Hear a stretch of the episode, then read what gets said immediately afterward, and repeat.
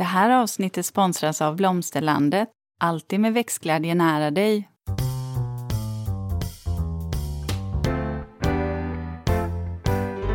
Välkommen till Ulrika och Lindas trädgårdspodd. Och det är jag som är Linda Kjellén, trädgårdsmästare. Och det är jag som är Ulrika Levin, trädgårdsdesigner. Och idag, kära lyssnare, så ska vi prata mykorrhiza, det vill säga svamparna under mark. Och jag är galet pepp. Eh, samtidigt som jag insåg att när jag skrev manus till det här avsnittet att trots att jag försökt läsa på ganska mycket, att vad lite jag kan. Alltså det här är som ett helt nytt universum. Det är, det är så väsensskilt från, från växter och djur. Jag är helt novis inom det här ämnet. Jag kommer på att det enda jag känner till om svampar är svampinfektion, svampangrepp och trattkantareller.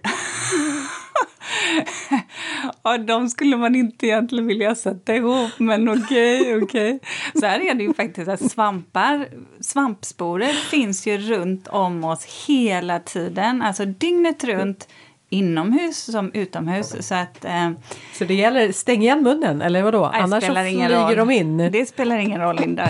Du kan inte undkomma De tar sig in i varenda por. Ja, svampsporerna är runt om oss hela tiden. Det är bara den ja. eh, insikten eh, blev så här, ah. Det är, det är som att vi är övervakade av svampar. Ja, det oh. kanske man skulle kunna säga. Och nu, kära lyssnare, ska jag bara säga att vi kommer ju absolut ha en gäst med oss, en forskare oh. som är, är bra att du säger det, för annars så tänker man att det här spårar fullständigt det här nej, nej. Hur ska det kunna nej. bli? Ett... Jag hade till och med svårt att göra frågorna som jag sa, för jag insåg att jag kan jag kan så lite. Det, det är lite mindblowing kan mm. jag säga i alla fall. Ja, för avsnittet kommer ju inte handla om de mest användbara typ ätsvamparna i skogen utan här pratar vi ju om alltså egentligen vad svampar hela denna svampvärlden eh, tillför i trädgården. Ja, Eller alltså absolut. Alltså trädgården, men, ja, ja. Jo, mm. eh, och skog och så vidare. Men framför oss, eh, framförallt för oss som trädgårdsägare och vi kommer ju få en del tips hur man ska gynna mykorrhizan, mm. faktiskt. Mm. Du, ja. ska du berätta vad, vad du har um, sysslat med i veckan som varit? Ja, det kan jag göra. Jag, eh, jag tycker väl att eh, det är ju en väldigt spännande tid vi är i just nu eftersom eh, vi Ja, men, eh, vi går ju in nu i en mörkare period eh, där jag också nu ska sätta igång verksamheten på Åsby. Men också, så det, bara där, där jobbar jag ju jättemycket med, det gjorde jag förra veckan och det gör jag den här veckan också. Men någonting nytt som har kommit in i vårt, i vårt liv det är att vi har, vi har skaffat en ny bil. Ah, jag, ja, jag tänkte att du skulle säga att vi har skaffat en ny häst och då tänkte jag nej men stopp och belägg. nu får det väl vara nog med djur. Ja, fast det kanske vi också har då. Eh, vi kanske har skaffat ett par till hästar. ja. Um, så det, det, är bra att hästarna är så här långt bort bakom eh, stallet och lag, då går den så att inte Jonas ser när det dyker upp en ny häst. För då ser, alltså han, tänk, han, han är inne i huset och han ser ju inte hagen från huset så det är ja. jättebra att ha hagen lite dolt. Ja. ja nej men har, det är faktiskt det, det är en ganska stor grej tycker jag att eh, köpa ny bil eh, mm. och skaffa ny bil. Men vi har ju haft en, en liten bil med dålig belysning på. Och det är lite... Inte bra när man bor ute på landet Nej, va? inte bra alls. Det. Så det är också en sån här del i att eh, anpassa sig till ett eh, annat typ av liv. Att då även, det handlar inte bara om känslomässigt utan också rent så praktiskt. Vi måste ha eh, faktiskt eh, bilar som funkar. Ja, ja det dragkrokar och fyrhjulsdrift och dubbade däck och mm. eh, extra belysningar. Och, ja. Men vem plogar hos er? Är det någon bonde eller? Ja, eh, just nu är det en bonde som gör, men jag hörde, de hade vägföreningsmöte och tydligen så var det någon liten paragraf som sa att vi ligger 30 meter för långt in. Så att eh, där tydligen bara i år så kommer vi få plogat. Sen eh, eh, kommer vi få ploga själva eller att vi har eh, grannar som vi kan förhandla med som kan hjälpa till. Vi har ju traktorn, men det är ju ingen plog och Jonas han jobbar ju, han är ju inte hemma jämt. Och jag är inte heller det så att det jag kan också köra den, så det är inte det. Jag har ju traktorkortet. Mm. Mm. Ja. Just nu är det punka på traktorn. Vad spännande om, om de hade fattat ett beslut att det, det är Åsbygård som ska sköta. snöregn. Men, men något sånt beslut blev inte taget. Nej, något sånt blev inte taget. Nej. Nej. Ja, men då har ni ett år på er att, att jobba med relationer helt enkelt. Ja, just det, så kan man se det. Mm. Ja, mm. ja men vi, det går bra. Det går bra eh, med relationerna. Vi, eh, vi känner att vi är vänner med alla. Mm. Tror vi. Det får man ju hoppas, Ja, eller hur? hoppas, så länge ja. de kommer förbi och pratar med en så, så är väl det ett gott tänke. Ja, jo men det är det. Det är många som kommer förbi och det är jätteroligt är det faktiskt. Och men du, eh, vad har du då? Har du, eh, vad har du pysslat med? Ja, men jag har varit ute och mätt eh, tomtar igen, återigen. Eh, saker som ska göras in på nya året men som man påbörjar redan nu bara för att slippa den där eh, kalla ursliga perioden som kommer komma. Ehm, och sen har jag faktiskt, eh, ja men du vet, jag har börjat plocka fram adventspyntet nu. jag ska du har pynta det. i helgen. Ja, det är ju snart jag, första advent. Ja, jag brukar alltid starta lite tidigare för jag tycker faktiskt att november är himla grått. Jag tycker det- Mm. det gör mycket när man får upp de där adventsstjärnorna. Novent, som man säger. Ja, ja, okej. Ja, Ja, det är ett smart. begrepp som heter Ja, novent. hade jag ingen aning om. Nej. Men det jag. Men jag ska säga så här, Linda. Vi har en sak som absolut inte får komma in i vårt hus. Jaha. Kan du gissa vad det är? Som, Det är in, min man som säger nej. som inte får, ja men det är är det en barrig julgran? Nej, det Nej. funkar. Det funkar. Ja. Men Nej, det är faktiskt... ljus, levande ljus. Det får jag ha. Aha. Men jag får inte ha ljusstakar i trä. Jag vet att när vi flyttade till huset eh, och så hade jag eh, varit på någon sån här julmarknad och hittat några såna här jättesöta träljusstakar som påminde mig om, om ljusstakar som vi hade hemma när jag var liten, som min mormor hade. Och så tänkte jag, åh, jättefina! De, de köper jag, så här hantverksgrejer. Så kom jag hem och sen så hade jag ställt upp dem och sen så ser jag bara hur min man sitter och tittar på dem så säger han så här. "Eh, De där är ett trä va? Ja, ja absolut. Visst är de fina? Ja, har du kvitto kvar? Åh nej, vilken partypooper. Ja, du vet han bara så här. Eh, glöm det, du får lämna tillbaka dem. Likadant när jag kom hem med en lampett som jag också tyckte var fin. Jag har ju så här, du vet, och det var, då var det ingen sån här glaskupa runt omkring utan det var bara levande, eh, ett levande ljus som man skulle sätta i hållaren då. Metall naturligtvis i själva Det brukar Eh, ju vara fäste- även i ja. träljusstakarna, metall. Ja, inte de jag köpte faktiskt, Linda. Ah, oj. Så, så då gör... Då, så, du vet, och jag bara visar den och han bara tittar på mig och bara så här, nej men jag, jag lämnar tillbaka den. Jag fattar. Han är väldigt så här, vi får gärna ha levande ljus och så här, men, men saker som Eh, som trä eller sådant som kan För börja brinna. Ja, ja, Ulrikas precis. man är alltså brandförman. Ja, nu är han faktiskt styrkeledare. Oj. Så nu är han the boss. The boss. Mm. Ja, eh, det är Ulrikas man. Så Ja. han lever verkligen som han lär. Ja, han har, han, och han har ju Han verkligen åkt på de här olyckorna eh, som är väldigt tragiska. Mm. Eh, så det är någonting som bara helt går bort i vårt hus. Eh, att ska vi ha Ska vi ha Ja, ljus, jag har mycket levande... batteriljus, har jag. Nej, men ska vi ha levande ljus, då ska de vara säkra. Då ska det vara så att om man nu stänger av alla, all belysning på appen och tror att man har släckt, man har glömt de där ljusen så ska det inte hända någonting eh, om det skulle vara så att vi har gått ut ur huset och glömt Nej. att släcka ljusen. Ja, men det var bra att och lite kasta in det som en påminnelse nu i novent. Vad säger du? Ska ja, vi? det tycker jag. Eh, vi ringer upp Anna. Ja, vi gör det. Ja. Så, då säger jag hej eh, och varmt välkommen till eh, Anna Rosling, universitetslektor och i evolutionsbiologi vid Uppsala universitet. Och Anna, du håller ju på med forskning som handlar om svamparnas mångfald och funktion. Och du är framförallt intresserad av, av svamparna under mark, om jag förstår dig rätt. Ja, det stämmer jättebra. Ja. Eh, och, och då tänker jag så här, kan vi inte börja med det mest basala? Eh, för vad är egentligen eh, en svamp? Alltså vad är en svamp och hur är den uppbyggd?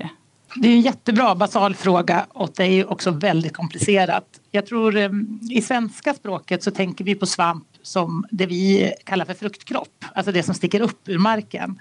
Till exempel en kantarell eller en karljohan. Och den använder ju svampen sig för att sprida sina sporer. För resten av svampen, om man talar om marksvampar då, de lever ju nere i marken och bildar det som vi kallar för ett mycel. Och liksom sträcker ut sig i marken. Eh, och interagerar med andra organismer, interagerar med rötter, tar upp näring och, liksom, och lever sitt liv där. Och sen i en fas så bildar den här fruktkroppen. Mm. Och det här gäller ju liksom, ja, för de flesta svampar vi, vi ser har liksom ett annat liv som vi inte ser kan man säga. Ja, för det finns ju, du är inne på det här nu, det finns ju flera begrepp här eh, när det gäller svampar. Du nämnde ju fruktkropp och det är ju den svampen man ser ovan jord, eller hur?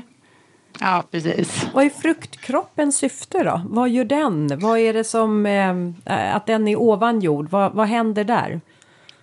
Alltså där produceras sporerna, så det är frukten helt enkelt. Den, den gör sporerna som ska spridas och bli nästa generation. Och då är det bra att komma upp i luften för att kunna föras med vind och regndroppar och kanske små djur. Men då måste jag ställa och frågan, eh, sådär, vi som tycker om att plocka svamp, kantareller och mm. trattkantareller. Jag har alltid lärt mig mm. såhär, man får inte rycka upp svampen för att då drar man upp rötterna utan skär av. Stämmer inte det då? Utan den, de sprids ändå av sporerna? Ja, nej, det spelar faktiskt ingen roll hur du plockar svampen. Eh, och det finns till och med studier på det som visar att om du skär av eller plockar upp för mycelet, alltså den stora massan, är under marken. Aha. Men det här är ju också så intressant, för nu säger vi mycel. Är det liksom... Rötter? Ja, eller är det de här hyferna? Är det svamparnas hyfer? Eller, och vad är en hyf egentligen? För det här, ja, men alltså det, ni, det här är så spännande, för att det här är en helt annan värld. Det är så vitt skilt från djur och växtliv, så jag, jag är ja. helt fascinerad. Det är ju ett helt eget rike eh, av organismer och det är spännande för de är ju närmare släkt med djuren än med växterna. Så det kan man inte tänka spontant och Nej. traditionellt så har ju mykologi legat under botanik och så vetenskapligt men det är ju egentligen Eh, ett närmare släktskap till oss då och de andra djuren. Men hyfer är, alltså det finns ju också, dels kan man ju baka och använda jäst. Då använder man ju en svamp som är encellig. Så den har bara en enda cell och så delar den sig för att bilda fler celler. Eh, så det är ett sätt som svampar, en del svampar kan leva som encelliga organismer. Men när de bildar hyfer då blir de flercelliga, då blir de som långa trådar eh, där liksom cellerna ligger på rad. Och antingen kan de liksom avgränsa cellerna och så har de en liten por mellan varje cell så de kan skicka näring. Andra svampar bygger helt liksom, solida väggar mellan cellerna. Så det finns olika sätt att leva som hyf också. Men jag tror alla har ju sett hyfer eller mycel. Hyfer är liksom tråden och mycelet är samlingen av trådar.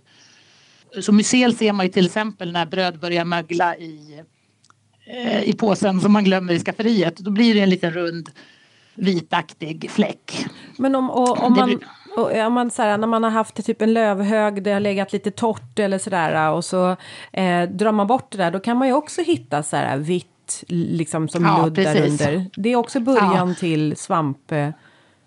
Ja, det är liksom svampen, det är mycelet. Mm. Och då kan man säga att det är lite tunt, liksom spindelnätstunt och sen kan det också, i sådana här lövhögar kan det också bilda lite tjockare trådar. Ja. Så en del typer av svampar kan bilda eh, liksom samla ihop hyferna och göra tjockare kanaler. Då, då kan de använda dem för att transportera till exempel näring och vatten lite längre sträckor. Hur kommer de dit då? Är det, är det sporer som har landat där och så börjar de att bre ut sig? Och vilka, vad kan det vara för svampsort då? Alltså svampar, just det, de som bildar sporer över mark släpper ju miljontals sporer. Så det finns ju hela tiden sporer i luften. Det är därför om man till exempel Eh, lämna lämnar något framme och liksom det ligger varmt och skönt i köket då kommer det bli mögel på det för det finns alltid sporer. Eh, och det är samma ute i naturen i, i trädgården till exempel. Alltså det kommer ju landa sporer. Det finns sporer på alla löv, på alla grässtrån. Eh, så de börjar växa när förhållandena passar. Och då kan liksom olika, en del är väldigt generella, kan växa på snabbt när det finns näring tillgängligt. Sen sprider de sig vidare med nya sporer. Andra är lite mer långsamma, specifika, bryter ner ved, jobbar på liksom i ett annat tempo. Så det finns olika livsstrategier bland svampar. Men Anna, vad, vad är då mykorrhiza? Och då är liksom, mykorrhizan är en, en livsstrategi kan man säga. För de här vi har pratat om nu som mögel på bröd eller nedbrytare i en lövhög. De lever på att bryta ner organiskt material och använda det, det kolet och den energin. Men en annan strategi som svampar kan ha är att bilda mykorrhiza. Eh, och då betyder mykorrhiza alltså eh, svamprot. Så svampen koloniserar rötter och då byter de, får de eh, kol och energi ifrån trädet i utbyte mot näring som svampen har tagit upp i marken.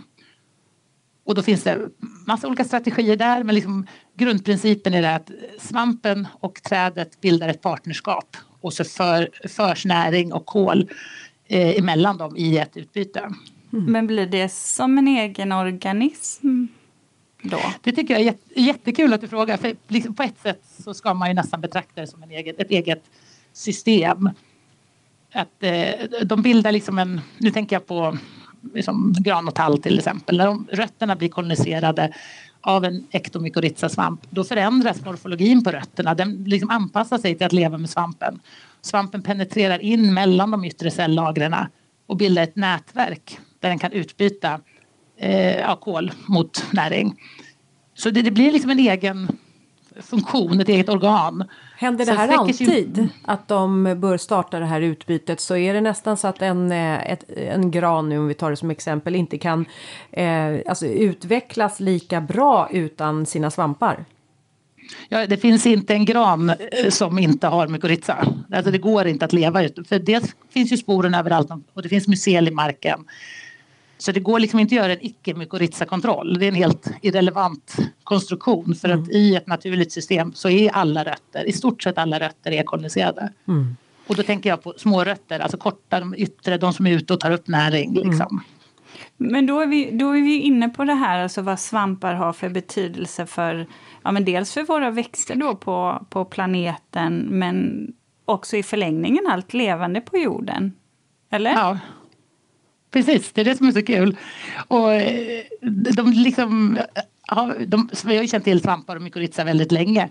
Men kanske den breda uppskattningen för det här eh, dröjer ju lite eftersom att man inte ser dem eftersom att de är under marken.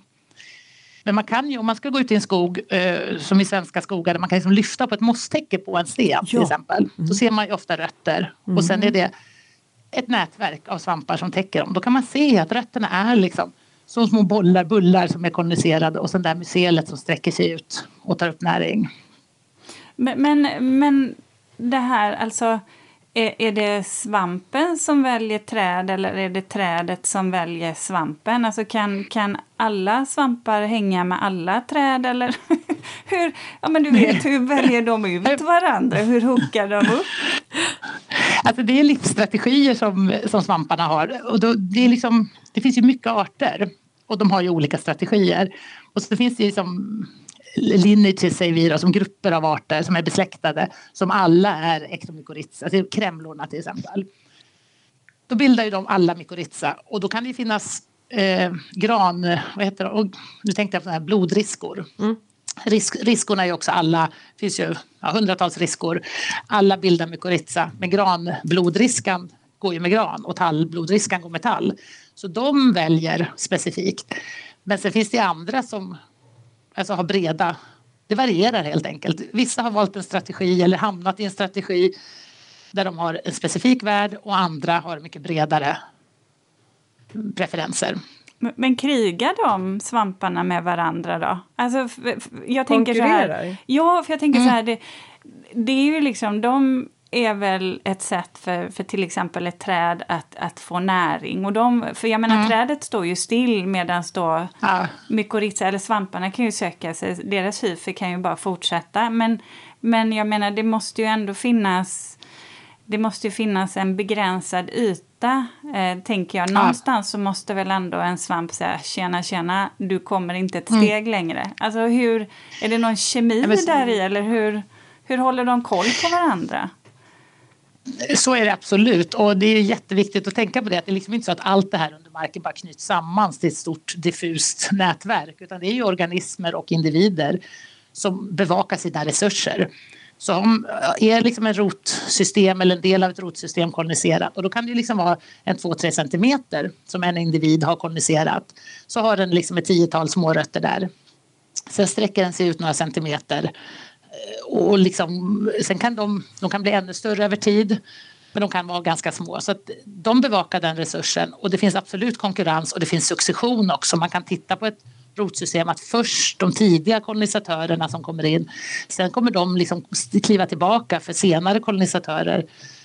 Så det, det, är absolut ett dynamiskt system och ett rotsystem. Vi har ju liksom gran och tall i stort sett i svenska skogar. Men vi har ju tusentals svampar som interagerar med rotsystemen. Så varje individuellt träd har ju massor av olika individer och arter som de interagerar med. Men, men vad händer då um, när man så att säga, när vi brukar skogen så som vi gör, jag tänker just när man jobbar med kanske, eh, vad heter det, kalhygge. Man avverkar skogen? Ja, avverkar mm. och, och kalhugger skogar. Jag vet att jag gillar inte det för jag tycker det blir som sår i naturen. Men det här mm. måste ju ställa mm. till det ganska rejält för det som händer under mark, eller? Ja absolut, för då klipper man ju av tillgången. För de svamparna som är, de är mer eller mindre beroende av sin värld. För att de, eh, en del kan liksom bara, eller typ bara få kol genom att kolonisera en växt medan andra kan lite mer övergå till att bryta ner organiskt material om eh, världen då försvinner genom att den blir nedhuggen. Men eh, i princip måste ju de spridas till en ny plats där det finns, för en långsiktig, liksom kunna bygga upp starka museer, så måste de ju spridas till nya platser. Och sen när man planterar in så måste man ju eh, då får man en succession. Liksom de som tidiga kolonisatörer, de som har lyckats överleva på att bryta ner, de kan vara där och kolonisera rötterna. Och sen över tid får man ett rikare artsamhälle under marken.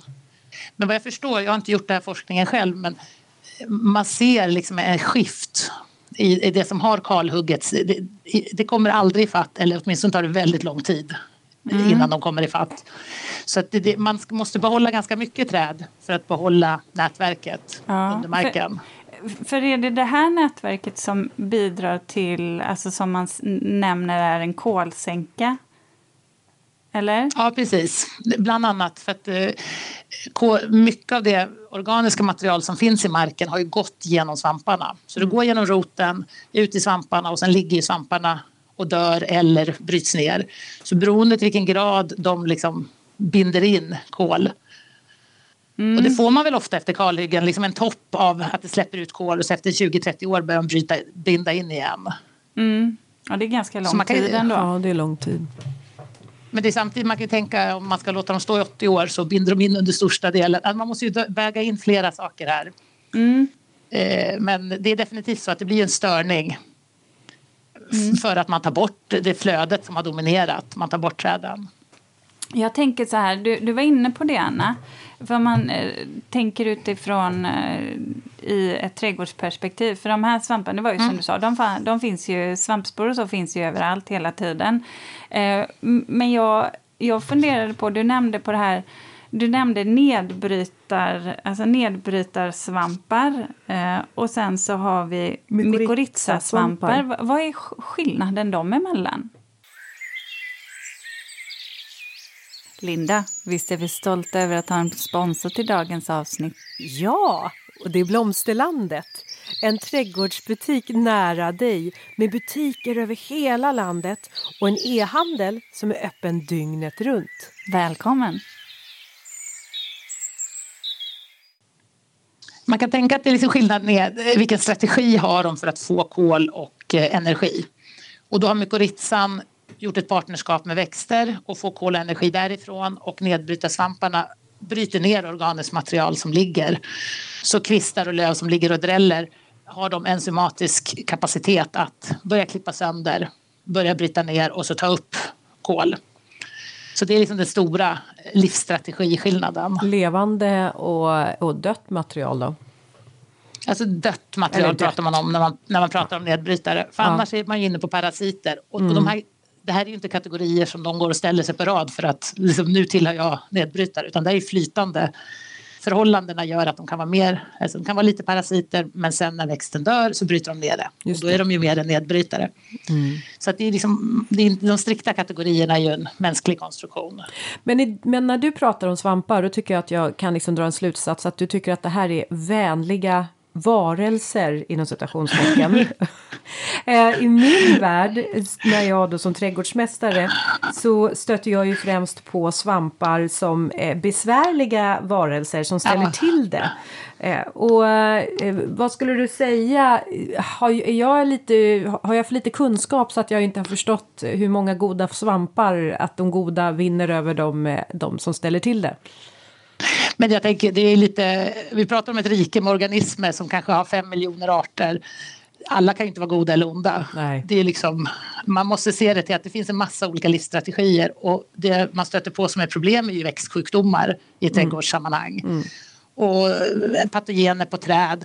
Och vi har ju jättestora problem globalt med patogener och i produktion har vi ju jättestora problem. Så det finns absolut svampar som är verkligen är skadegörare. Och då måste man hitta metoder för att förhindra att de sprider sig och fundera på hur det sätt vi brukar marken på och naturen gynnar det patogener eller kan man bruka på ett sätt som missgynnar.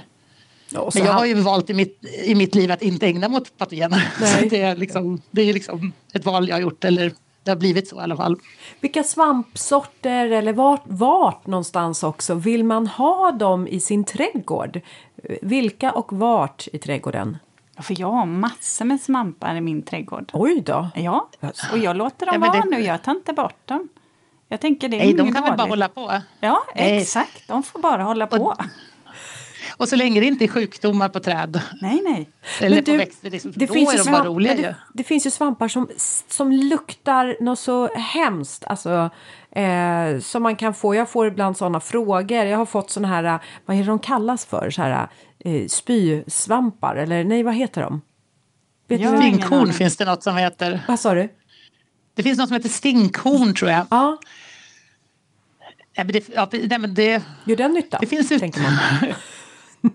man vill inte vara en del, jag undrar om det kan vara en del som har som strategi för att bli spridda av till exempel insekter och locka Ja. till sig insekter. Men det kan också bara vara en slump.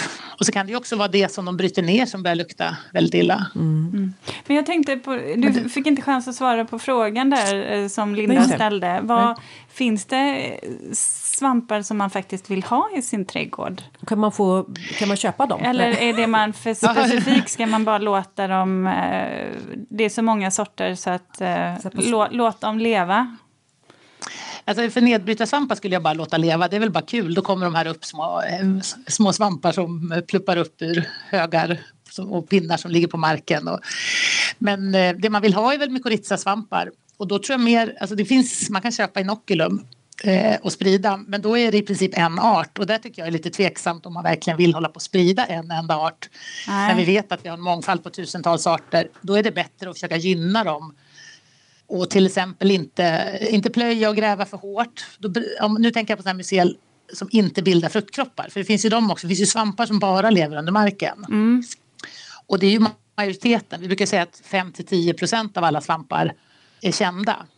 Resten vet vi inte ens vad de är. För att de bor inuti ved, de bor inuti magen på något djur, de bor i marken. Så vi ser dem inte och då kan vi inte liksom hitta deras morfologi, se hur de sprider sig och ge dem namn. Så vi ser dem i DNA-sekvenser när vi jobbar molekylärt. Eh, En jätteviktig grupp i trädgårdssammanhang är ju arbuskulär mykorrhiza. Som, de har liksom varit med sen växter och svamp då tillsammans koloniserar mark i evolution, evolutionär historia, 550 miljoner år sedan.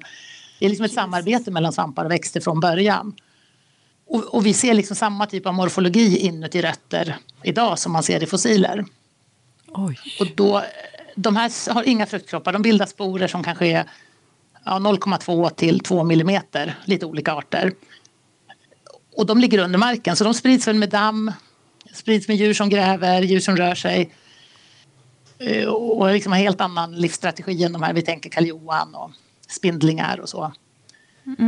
Eh, Och- Och, och- de vill man gynna. Ja, precis. För det är det som benämns AM mykorrhiza. Precis. Det är AM, ja, precis. Och, och, och vad är det som är så extra bra med dem och hur gynnar man dem?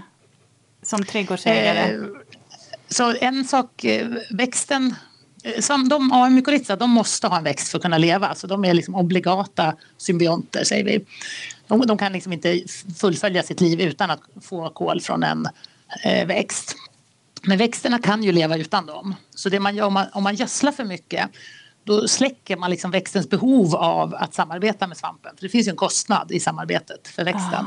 Så, så ligger man på med för mycket gödsel, så det ser man liksom konventionellt jordbruk som är gödslat mycket, de har lägre andel kolonisering och lägre mångfald av AM mykorrhiza än om man gödslar mindre.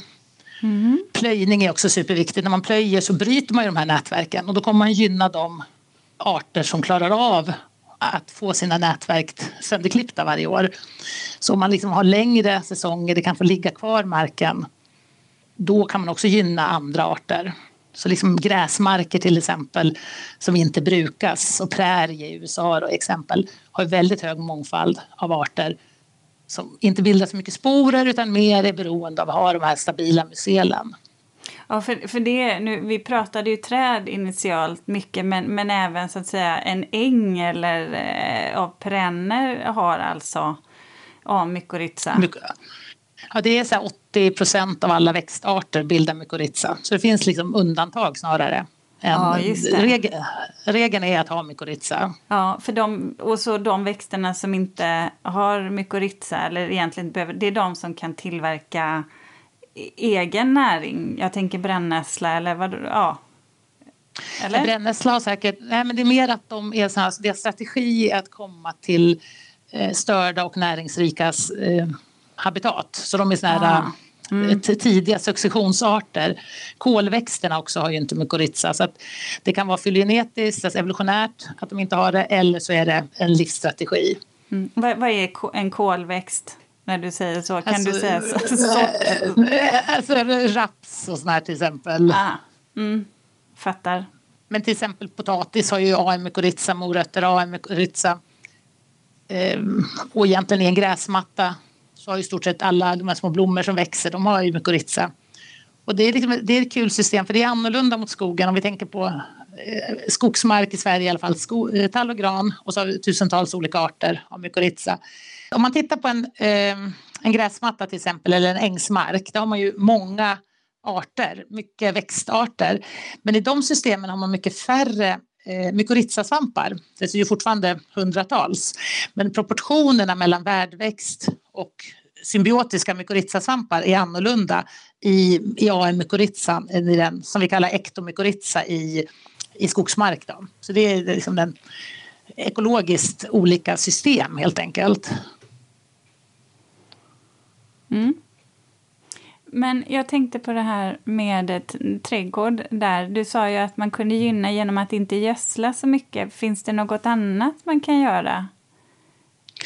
Alltså det finns ju så kommersiella inokulum som man kan köpa men då är det liksom en art som man eh, och man kan köpa rosenmykorrhiza vet jag att min mamma hade hittat i någon eh, butik. Så det, det, det säljs ju mykorrhiza. Men, eh, på en trädgårdsskala skulle inte jag säga att det är värt. Då är det bättre att försöka gödsla organiskt och inte gräva om, tokgräva om landet varje år. Och, mm. Utan ta det lite lugnt med mycelen. Mm. Ska man låta, låta växtdelar och sånt ligga kvar? Alltså, vi har ju pratat om det mycket, Linda, just där att man låter no, ja, att man inte kör bort och låter jorden vara bar utan att man låter um, nedbrytare helt enkelt få ha kvar lite att jobba med. Det måste väl vara mycket bättre och då har man en helt annan grupp av svampar. Det handlar nog mer om hur mycket organiskt material man lämnar kvar. Alltså vad som får chansen att bindas in och brytas ner. Eh, men jag, kan in, ja, jag vet inte om det finns studier på effekten på mykorrhiza specifikt. Nej. Där måste, där måste man väl vara försiktig så man inte lämnar rester som har sjukdomssvampar på sig. Ja, de här patogenerna igen. Mm. Det är det. Ja, och inte, liksom inte lämna potatisblast eller tomater och de här som liksom har risk att man etablerar sjukdomar. Mm. Sant. Mm, mm. Ibland, eh, ibland tänker jag att det kan bli nästan lite så här religiöst för mykorrhiza för det låter ju så härligt och de är så fina och de samarbetar liksom. Men att eh, man kan ju tänka mer att det är organismer som, gör, som fullföljer sitt liv och eh, det är inte så att de magiskt kommer förändra alla förhållanden men man ska, man ska veta att de finns där och förstå att de är en del av systemet. För då kan man liksom, stämma av olika prioriteringar eh, i hur man brukar sin trädgård till exempel. Så om man hittar mycket eh, då, eh, svampmusel i, när man liksom gräver runt eller sådär, då vet man att man har en trädgård som hänger ihop där vi har en balans eller där växterna eh, samarbetar med varandra. Vi har en frisk levande eller? Kan man dra alltså slutsatser? Om, om du ser mycel så kommer det vara nedbrytarsvampar. Ja. För de här AM mycorrhiza det kommer du inte se om Nej. du inte har mikroskop. Utan de, de, är så pass tunna och trådiga. Alltså, de mm. ser man inte. Eh, du, en, en helt annan fråga som vi kanske egentligen skulle ha ställt i början. Jag är lite nyfiken på hur kommer sig att du fick upp ditt intresse för svampar och speciellt de osynliga svamparna? Eh, det är en jättekul fråga för det är Eh, jag läste växtbioteknik och tänkte nog att jag ska ägna mig åt växtförädling och sen läste jag då mikrobiologi som var en obligatorisk kurs.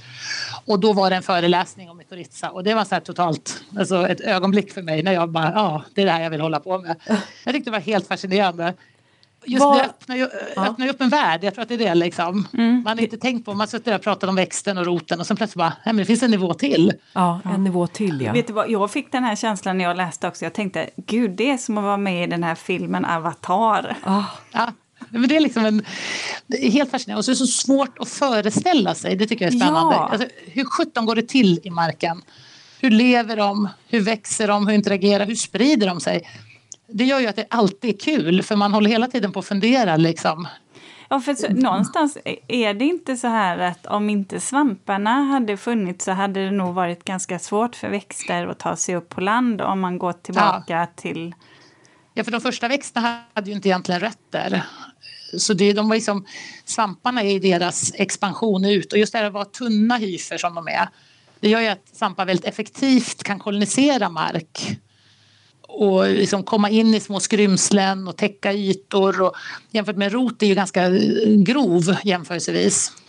För om vi pratar hyfer så är de liksom en till fem mikrometer kanske i, i diameter. Och så de långa trådar. De får ju väldigt hög yta per volym. Så det är ett väldigt effektivt sätt att kondensera mark. Och den stora utmaningen att leva med mark det är just att resurserna är ojämnt fördelade utifrån ett svampperspektiv. Mm. Men svampen kan koppla ihop olika, så den kan koppla ihop roten som ger en kol med en liten knöl av organiskt material där den kan få ut kväve, med en liten sten där den kanske kan få loss fosfor. Och då kan den få helheten genom att den kan liksom koppla ihop de här bitarna. Mm, så det är de tre näringsämnena som de jobbar med? Det är de stora som mm. vi alla jobbar med. Mm. Ja, verkligen. Är det någonting så som, som du tänker, Anna, att eh, det här borde alla veta om AM mykorrhiza? jag tror ju att alla vet allt det här redan. Ja, nej, det, nej, det kan jag definitivt säga. Jag tror att det är väldigt få som vet något om det här. Jag tycker, tycker det är lite märkligt att man faktiskt inte lär ut det i skolan eftersom det är en så annan typ av livsform. Ja. Jag tänker, ja, jag tror, det jag skulle vilja att man tar med sig är ju liksom att det är inga isolerade organismer. Alltså en växt är inte bara en växt. Den, den, den lever tillsammans med sina organismer. Precis som vi liksom mer förstår, vi människor har bakterier på skinnet som gör att skinnet funkar som det ska. Eh, vi ska sluta se organismer så liksom ensidigt som att de bara är sitt eget. Utan vi är ju alla på olika nivåer konsortier av organismer som jobbar ihop. Det tänker jag intellektuellt är en intressantare sätt att se på naturen. Mm. Ja, faktiskt. Mm. Eh, Linda, har, har du någon till fråga sådär som du sitter och klurar på? Nej, det jag sitter och klurar på det är nog mer en reflektion över att jag kommer nog sätta ner mina fötter lite mer min vördnad på marken för att inte mm. störa störa alla svampar som lever där under. Eh, lite sådär kommer jag nog ha med mig. Vänta nu, det, det händer grejer även här under.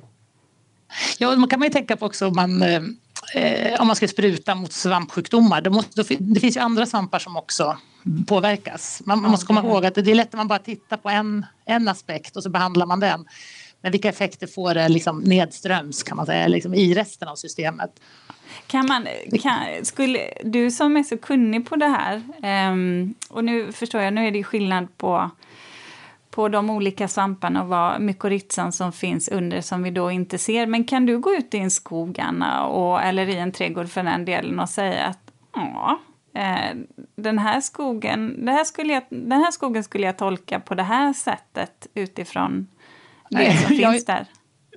Jag, vet, jag är inte så här mysig naturmänniska som, som tolkar naturen så du är mycket. en labbråtta eller vadå? Ja, jag är, mer, jag är mer så här, jag tar in jordprover och så kör vi DNA-analyser. Och sen är jag, jag är väldigt intresserad av eh, att försöka förstå genetisk variation inom arter och hur vi kan avgränsa arter baserat på det, därför att vi kommer aldrig kunna se dem. Eh, så jag, håller, jag är väldigt intresserad av den dolda mångfalden. Mm. Men då måste jag fråga, för att det här... I mitt huvud då så tänker jag på att det här måste ju... Det måste ju finnas mycket som vi kan lära oss av svamparna. Så jag tänker i... Eh, inte bara för nytta eh, för planeten, utan jag tänker oh, om vi ska vara lite... Tänka på människan som sådan. Men jag tänker medicin, alltså bioteknik. Eller på, påverkar din... Är det grundforskning du gör eller? Ja, jag ägnar mig åt grundforskning helt och hållet och eh, tänker man ska göra så lite skada som möjligt. Tänker jag. Och så försöker man liksom utforska. Jag tycker det är väldigt viktigt att flytta forskningsfronten och, och förstå mångfald bättre. Sen finns det andra som är jätteduktiga på att till exempel identifiera, här kan det finnas intressanta biologiska ämnen som vi kan använda industriellt eller vi kan, det här kan vi utvinna någonting. Men om vi inte ens vet vilka organismer som är där eller vad, vilka livsbetingelser de har, då kan vi nästan inte ens börja den resan. Så, så tänker jag liksom, var min roll i det hela. Jag är nyfiken på att förstå hur de fungerar. Hur, hur funkar det att leva i marken? Hur, hur, hur ser du på svamparnas roll i, i den biologiska mångfalden? Jag tänker att där har vi ju ett rejält problem idag. Och där har vi nog ett, ett väldigt stort problem att vi vet så pass lite om alltså, den mångfald som finns. Om man nu vill säga så här, ja, vi ska bevara alla arter och vi bara känner till 5% så är det ju väldigt svårt att göra ett sådant arbete. Ja, och då måste ju- vi använda oss av molekylära metoder. Det finns ju jättemycket DNA från miljöprover. Att liksom systematiskt använda och analysera dem för att säga den här mångfalden tror vi att vi har och så här är den kopplad till till exempel skogsbruk och, och det görs mycket inom det fältet. Så det är, det är ett jättespännande fält att vara i också av den anledningen. Mm. Mäta helt enkelt. Få evidens. Ja, precis. Ja, och försöka förstå liksom, hur är den mångfald vi inte ens ser men som vi kan detektera. Hur är den kopplad till ekosystemen? Anna, Mm. Eh, stort tack. Jag känner att det, det öppnade också en värld till många fler frågor eh, när all den här infon har landat, tror jag. Eh, men eh, ja, Vi kanske göra en- jätteintressant. En fördjupningsavsnitt kring svampar. tror, när, vi har, när vi har landat Ja, lite i ja. det här så vi kan ställa lite, lite mer spännande Jag kommer gärna frågor. tillbaka. Det ja, var- trevligt. Det var Ja, det jag vad väntade på att du skulle säga, Anna. Ja, precis. ja. Du, eh, stort tack. Eh, ha det bra. Ja, Hej då. Tack, hej. Tack så mycket. Hej då. Men du, på riktigt. Jag har ännu mer frågor nu än, än vad jag hade innan. Och jag med! Och Ja. jag kände att jag satt... Jag kände nästan att jag blev helt tyst, så här, för jag visste inte vad jag skulle... Jag visste inte hur jag skulle formulera frågorna. Nej. För det kändes som att den här kunskapen behöver få sjunka in. Man behöver förstå lite mer. Mm. Jag var också ganska tyst eh, känner jag. Så vilket, eh, det var tur att Anna hade så mycket att säga. Och, ehm, men det jag håller med dig och precis som jag sa. Jag kan nog tänka, kommer nog tänka till lite extra nu när jag är ute och går. Att det vi inte ser behöver man också vara minst lika rädd om. Ja, och, och jag kommer att tänka på... Ja, du vet, jag kommer att tänka på såna här andra saker nu som ah, jag funderar på, kommer det nu när det börjar, det regnar, i och med, i och med klimatförändringar så regnar det lite mer i Sverige, kommer det då vara gynnsamt för svamparna? Tänker Ställde jag. vi den frågan? Nej, det gjorde vi inte. Nej. Men den kom, ju på, kom jag ju på nu. Ja, det det, får, det- det får vara på Ja, vår, i vår fördjupnings- fördjupningsfråga. avsnitt, Jag ja. tror så här, vi kommer komma tillbaka till Ja. det här om svampar och mykorrhiza. Och, eh, för det är spännande och, och det hjälper jag som trädgårdsägare, tänker jag. Jag tyckte det var jätteklokt det här med att inte gödsla för mycket. Inte bara för övergödningen utan att man då alltså faktiskt pajar förutsättningarna för de här Men tycker eh, inte du att vi börjar märka av en, en röd tråd nu när vi har haft våra poddavsnitt med gäster? Att det är så många som förespråkar just så här grävfria jorden, naturgödsel, Organiskt. organiskt ja, återskapa, liksom kopiera naturen. Alltså, Och kanske framförallt att förstå. Förstå varför man gör det, förstå hur det funkar. För annars så, så begriper man ju inte när man gör fel. Jag tyckte också att det var intressant när Anna sa att per automatik att vi människor väldigt lätt gör det så här, du vet, gott och ont och så här, utan att det handlar om livsstrategier. Svamparna skiter i om de är goda eller onda, eller det är ju vi människor som hela tiden försöker förmänskliga saker och ting för att det ska passa in i vår, vår värld, faktiskt.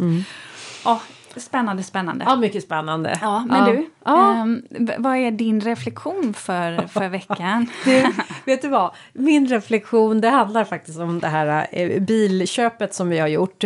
Och lite så här, eh, jag kan nog sätta det också, det kanske är lite relation till Ulrika och Lindas trädgårdspodd. Ja, ja det ska få, det ska, jag ska förklara. Jo men så här, vi, eh, vi sitter då hos eh, bilfirman och eh, vi har eh, innan dess så har vi jag ju då liksom skött allting med kontraktskrivning digitalt via mail och sms och godkännanden och allting. Och jag är den som har liksom drivit bilinköpet så att jag är den som har haft kontakt så att alla de här avtalen står ju då på mig. Så kommer vi in där eh, och sätter oss och ska vi liksom hämta bilen nu med nyckel och allt det. Och då så eh, är upptäcker ju då min kära make att bilen är ju registrerad på mig. Varpå han lite så här, ja men är det helt rätt då? För att det här är ju våran gemensamma bil. Ja, och då var det så här, ska den stå verkligen på mig eller ska den? Ja, nej men då, så, han sa, försökte han att nej men den ska ju stå på honom tyckte han. Eh, så då försökte han dra det här kortet att nej men är det inte så här att vi män har lägre försäkringar än ni kvinnor? Eh, nej, Eller hur? eh, Drog han det. det? Det gäller absolut inte när man är yngre i alla fall. Nej, men vet du vad tydligen så är det nu försäkringarna är könsneutrala sen ett par år tillbaks. Så det gällde inte. Inte. Ja, gud. jag är så här, det är förlegat. Men lägg Ja, men jag blev ner. jätteprovocerad. Ja. Ja, I vilket fall, så det gick ju inte. Han bara nähä. Och då så sucka, inte sucka, men hon var lite så här. Ja men om du absolut vill stå på bilen då kommer vi behöva dra upp alla kontrakt och göra om allting. Jag bara nej, nej okej, okej sådär. Ja, ja, så att vi, mm, det blev jag som får stå på bilen. Och sen när vi kommer in och sätter oss i bilen då säger ju bilen välkommen Linda, säger den. Han bara eh, det är ju faktiskt min bil också. Och hon bilsäljaren hon bara okej jag fattar jag fattar på en gång. Vi går in och ändrar det här. Så hon ändrade rast till välkommen Linda och Jonas. Varpå han säger Ja fast eh, nu är ju Linda före, före mig. Det var inte välkommen Jonas och Linda utan så han var liksom, det var jättekänsligt det här med vems bil. Vad Ja. konstigt! Jättekonstigt! Och då tänkte jag så här. Eh, tänk om jag resonerar, så- för mig är det så här, alltså jag bryr mig inte för jag vet ju att vi delar på bilen lika Men mycket. spe, liksom. spelar roll. Det spelar roll ja. Ja men det var någonting så här rättspatos eller jag vet inte. Han är så här. eh, Ägandebehov. Ägandebehov kanske. Ja. Ja. Nej, men, och då, då tänkte jag på våran trädgårdspodd. Vad heter den? Ulrika och Lindas Är trädgårdsbad. det här mer din trädgårdspodd än min då?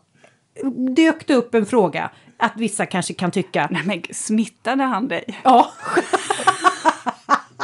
Jag fick Nej. som en svampinfektion här. Ja. Det var sporerna som...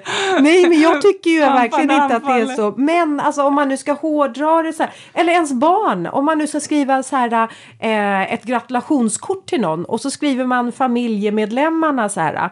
Eh, så här tack så mycket. Eller stort grattis önskar Linda, Jonas eh, och sen så barnens namn då. Är det också så här att man har rangordnat? Alltså hur, hur eller ska man bara blanda? Det är hur- därför man skriver namnen huller om buller, Linda. Ja, exakt. Mm. Visst är det därför? Absolut. Så då finns det någon anledning till att någon äger något mer om den står först. Jag vet inte, när man ska skicka jobbmail och så här så, så, och har författat ett dokument så brukar man alltid skriva sitt eget namn sist. Ja, Man lyfter alltid andra Ja. före en själv. Lite som jag har gjort i Ulrika och Lindas trädgårdspodd. Absolut. För annars skulle man kunna tänka att man tar det på bokstavsordning. Fast då skulle det ju ändå vara fel Ja, men du kanske börjar eh, bakifrån i bokstavsordning. Ja. Men gud vad komplicerat. Ja, det är som vet. tvärtom. Om man måste hålla på med sådana här saker. Jag tycker bara att man kan låta det vara. Vi kom ju Ja. fram till det här för vi tyckte att det lät bäst att Ulrika kom först. Ja, ja, ja. ja. Så var det ju. Att, ja och, Ifall du hade glömt det nu så vill jag bara påminna dig att det var faktiskt så det var Linda. Det var så, Ja. jo men det lät nog bättre i munnen tror jag, Ulrika Ja. och Linda än Linda och Ulrika. Alltså jag tror Ja. att vi snubblade till där. Mm, det ja. var bättre med en vokal i början än en konsonant.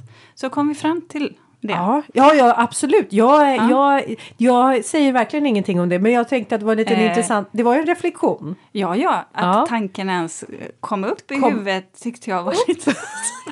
Det är också en reflektion. ja, det, det är verkligen en delad podd, Ja. skulle jag vilja Ja, säga. det. Ingen podd Ja. utan Linda. Ingen podd utan Ulrika. Nej, Nej. så är det. Ja, du är bäst.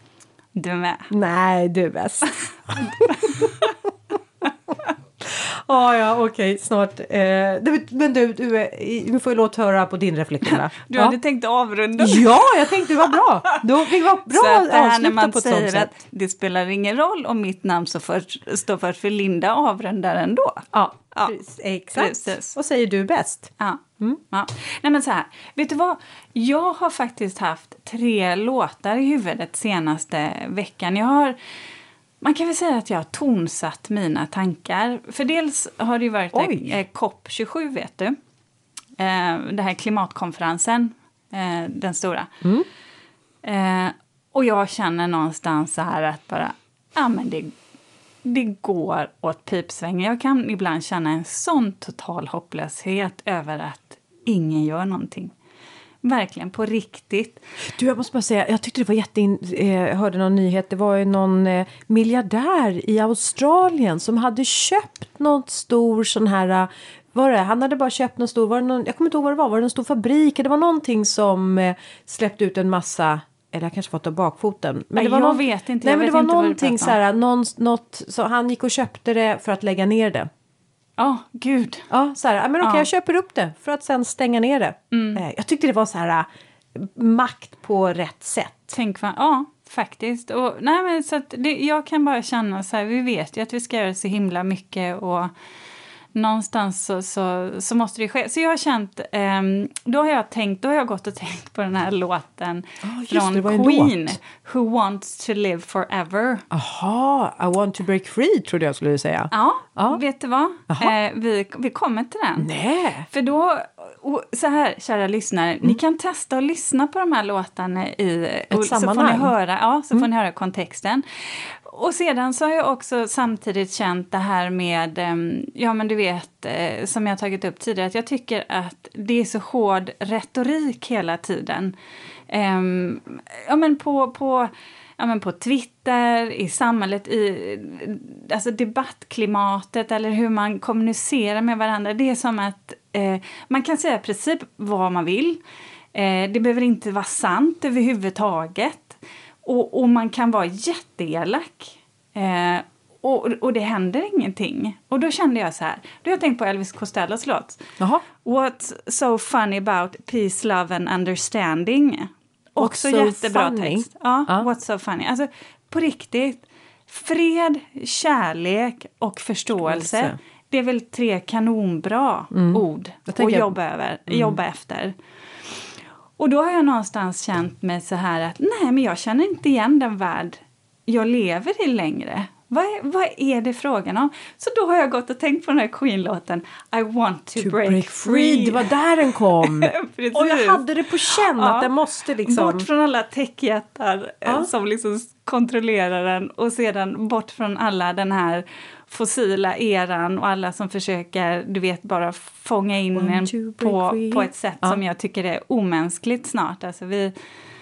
Aj, det, åh, så då, då har jag gått och tänkt på den. Så, och, jag menar, om inte annat kan man lyssna på låtarna för att få höra Freddie Mercury och eh, ett galet bra gitarriff i början på I, eh, I want to break free. Mm, just det. Det har jag tänkt på. Ja, em, ja, tack. Ja. Tack, reflektion. Ja, Eh, jag tycker fortfarande du är bäst. Ja detsamma. Dito, som man säger. Dito, som man säger. Ja, som man ja. säger. Ja. Och ni som lyssnar. Ja. Va? Ja, Ja! Vad hade vi varit utan er? Ja, Vad- inte mycket. Nej, hade inte varit så roligt att sitta här på Nej, kammaren. nej. Jo, då, det hade det också varit, Ja. men, men ändå. Det är roligt. Mening, meningsfullhet. Ska, vet du vad? Nej. Vi avrundar här nu. Ja, nu hyddrar avrundar vi. Ja. Nu Ulrika Ha det så bra. Ja, säger vi. Hej då! Hej då på er!